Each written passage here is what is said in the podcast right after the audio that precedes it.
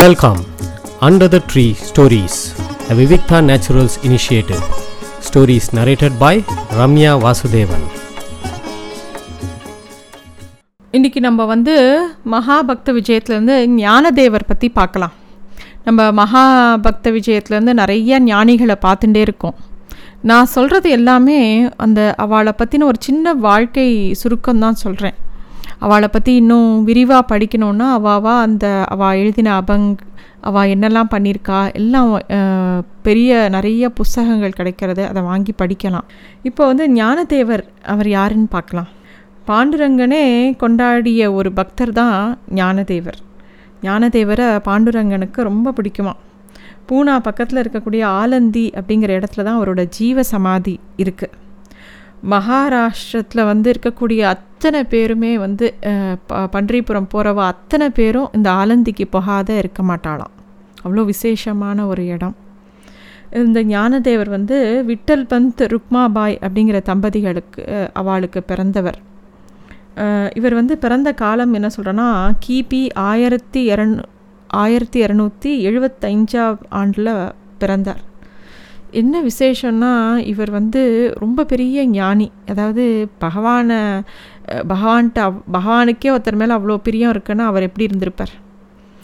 ஞானதேவரானால் வாழ்ந்தது இந்த பூலோகத்தில் 21 வருஷம்தான் வாழ்ந்தாராம். அந்த 21 வருஷத்தில் அந்த குறுகிய காலத்தில் ஞானம் ததும்பும் பல பாடல்கள் பல நூல்கள் எழுதினார்.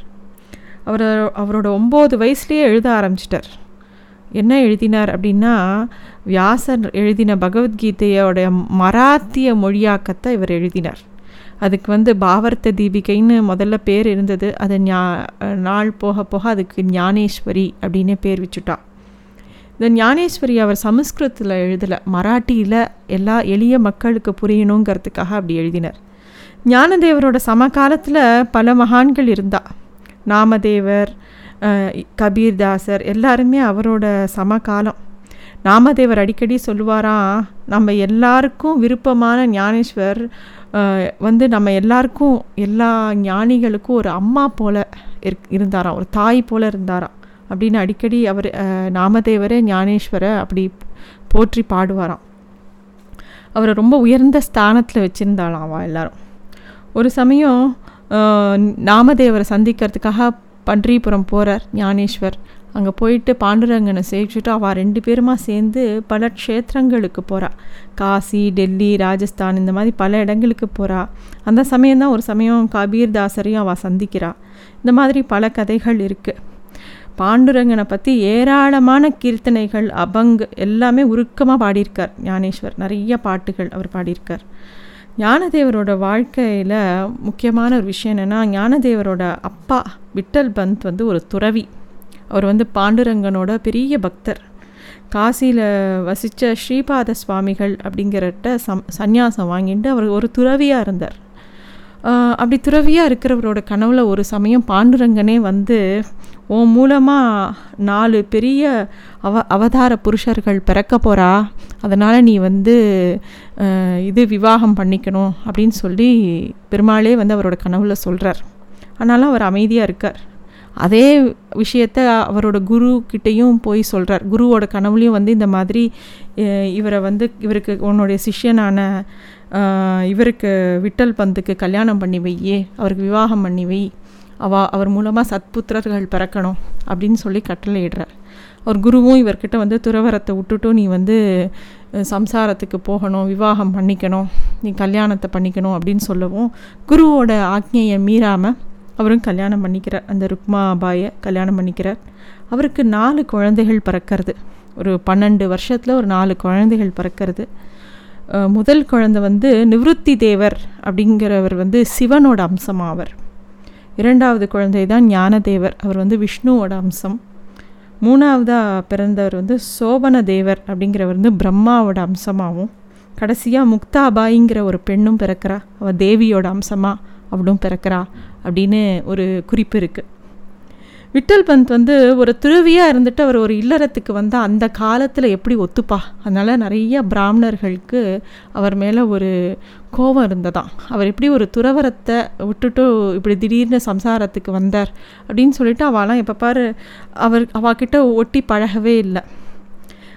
அதாவது பெருமாளோட விருப்பம் எப்படின்னு சாதாரண மனுஷாளுக்கு தெரியாது. அது மாதிரி நிறைய பேர் அஞ்ஞானிகளாக இருந்திருக்கா. அதனால இவருக்கு பெருசாக மரியாதை கொடுக்காம இவரை அவமரியாதை பண்ணி அப்படிலாம் இருந்திருக்கா. இந்த 3 பிள்ளைகளுக்கு உபநயனம் பண்ணலாம் அப்படின்னு நினைக்கிறச்ச யாருமே பண்ணி வைக்கிறதுக்கு உதவி பண்ணலையாம். இதனால் ரொம்ப மனசு வருத்தப்பட்டு அந்த ருக்மாபாயும் அவரும் கிளம்பி ஏதோ தேசாந்திரம் போய்ட்றா. ஞானதேவரோட அப்பாவும் அம்மாவும் தேசாந்திரத்துக்கு போய்ட்றா. அதுக்கப்புறம் அந்த குடும்பத்திலேயே பெரிய மகனான நிவத்தி தேவர் தான் அவளோட சகோதரிகளை கூட்டிகிட்டு பைட்டினிபுரம் அப்படிங்கிற ஒரு ஊருக்கு வரா. அங்கே இருக்கக்கூடிய பெரியவாக்கிட்ட இந்த மாதிரி எங்களுக்கெலாம் உபநயனம் ஆகலை, எங்களுக்கு உபநயனம் பண்ணி வைங்கோ அப்படின்னு கேட்குறா. அவளுக்கும் ஒரே கிண்டல். அவளும் இவா யார் என்னன்னு தெரியும், அவளும் ஒன்றும் பெருசாக கண்டுக்கலை. அப்போ அவள் ஞானதேவரோட பேரை கேட்டுட்டு, என்ன உனக்கு போய் ஞானதேவர்னு பேர் வச்சுருக்கா, உனக்கு என்ன ரொம்ப ஞானம் இருக்கா, நீ எல்லாத்தையும் தெரிஞ்சுட்டியா, அதோ போகிறது பாரு, ஒரு எரும மாடு போகிறது, அந்த இடத்த யாரோ எரும மாட்டை மேய்ச்சின்னு போகிறா, அந்த எரும மாட்டை காட்டி உன் பேரையே அதுக்கு வச்சா அதுக்கும் ஞானம் வந்துருமா, அது மாதிரி தான் உனக்கு பேர் வச்சுருக்கா அப்படின்னு சொல்லிவிட்டோ, இனிமேல் அந்த எரும மாட்டையும் நாங்கள் ஞானதேவர்னே கூப்பிட்றோம், அது வேதம் சொல்லுமா அப்படின்னோடனே, நீ மட்டும் அந்த எரும மாட்டை வேதம் சொல்ல வச்சுட்டேன்னா நீ நிஜமாவே ஞானின்னு உன் பேர் ஞானதேவர்னு நாங்கள் ஒத்துக்கிறோம் அப்படின்னு அவள் ஏதோ இவரை சீன்றா. இவர் எல்லாத்துக்கும் அமைதியாக, இவரே ஒரு ஞானி, இந்த மாதிரி ஒரு பேச்சுக்கெல்லாம் இவருக்கு பதில் சொல்லணும்னு அவசியம் கிடையாது. ஆனாலும் அவளுக்கு ஒரு சில விஷயங்களை புரிய வைக்கணும் அப்படின்னு பாண்டுரங்கன் யோசிக்கிறார். உடனே அந்த எரும மாடை இவர் தடவி கொடுக்குறார் ஞானதேவர். உடனே அது வாயால் அதுக்கு மனுஷ குரலில் அது வேதம் சொல்லித்தான். உடனே அங்கே இருக்கிறவாலாம் இவர் நிஜமாகவே இவரோட விஷயம் தெரிஞ்சு இவர் மேலே ரொம்ப பக்தி கொண்டு அவரை காலில் விழுந்து சேவிக்கிறா. இவா 3 பேருக்கும் உபநயனம் பண்ணி வைக்கிறா. இந்த மாதிரி ஒரு கதை இருக்குது. அவள் அதுக்கப்புறம் அந்த ஊரில் தங்கியிருக்கா. சுசீலன் அப்படிங்கிறவனோட வீட்டில் தான் ஞானதேவரும் எல்லாருமே அவாத்தில் குடியிருக்கா. இந்த சுசீலனோட தகப்பனாருக்கு ஒரு ஸ்ரார்த்தம் வருது. அப்போ ஸ்ரார்த்தத்துக்கு எந்த பிராமணாலும் அவாத்தில் ஸ்ரார்த்தம் பண்ணி வைக்க வரமாட்டேங்கிறா. சன்னியாசியோட பிள்ளைகளை உங்கள் ஆற்றுல தங்க வச்சுருக்கனா நாங்களாம் யாரும் வரமாட்டோம் அப்படின்னு அவளாம் ஒதுங்கி போய்ட்றாளாம். இதனால் சுசீலனுக்கு ரொம்ப மனசு வருத்தமாக இருக்குது. அதை பார்த்தவொடனே ஞானதேவருக்கு மனசு உருகி போகிறது. அவர் கவலையப்படாத, ஸ்ரார்த்தத்துக்கு உண்டான எல்லா பதார்த்தங்களையும் பண்ணி வை, அந்த உன்னோட பித்ருக்களே அதை உட்காந்து சாப்பிடுவா, அதை நீ பார்ப்ப அப்படின்னு சொல்கிறா. சுசீலனுக்கு ஒரே ஆச்சரியம்.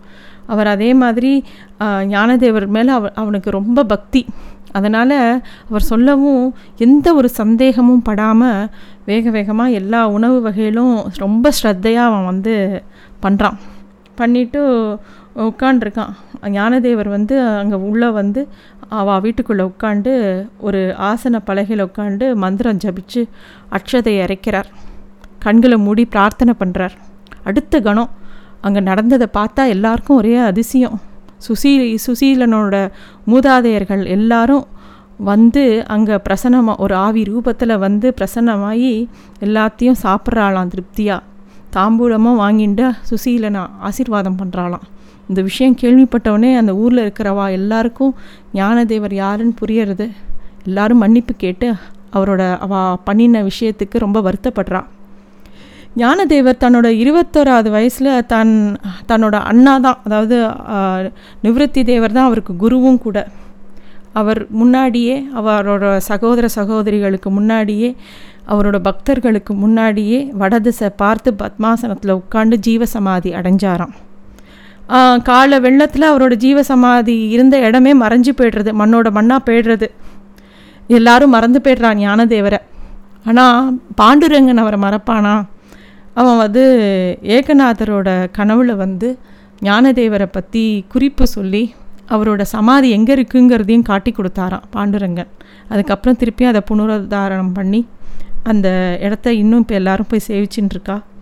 எப்பயுமே ஏகாதசியும் போது பண்டரிபுரம் போகிறவா எல்லாருமே ஆலந்தியில் போய் ஞானதேவரோட ஜீவசமாதியை சேவிச்சுட்டு தான் அங்கே போவாளாம். தான் ஞானதேவரோட சரித்திரம். நன்றி. Thanks for listening to stories under the tree, a Viviktha Naturals initiative.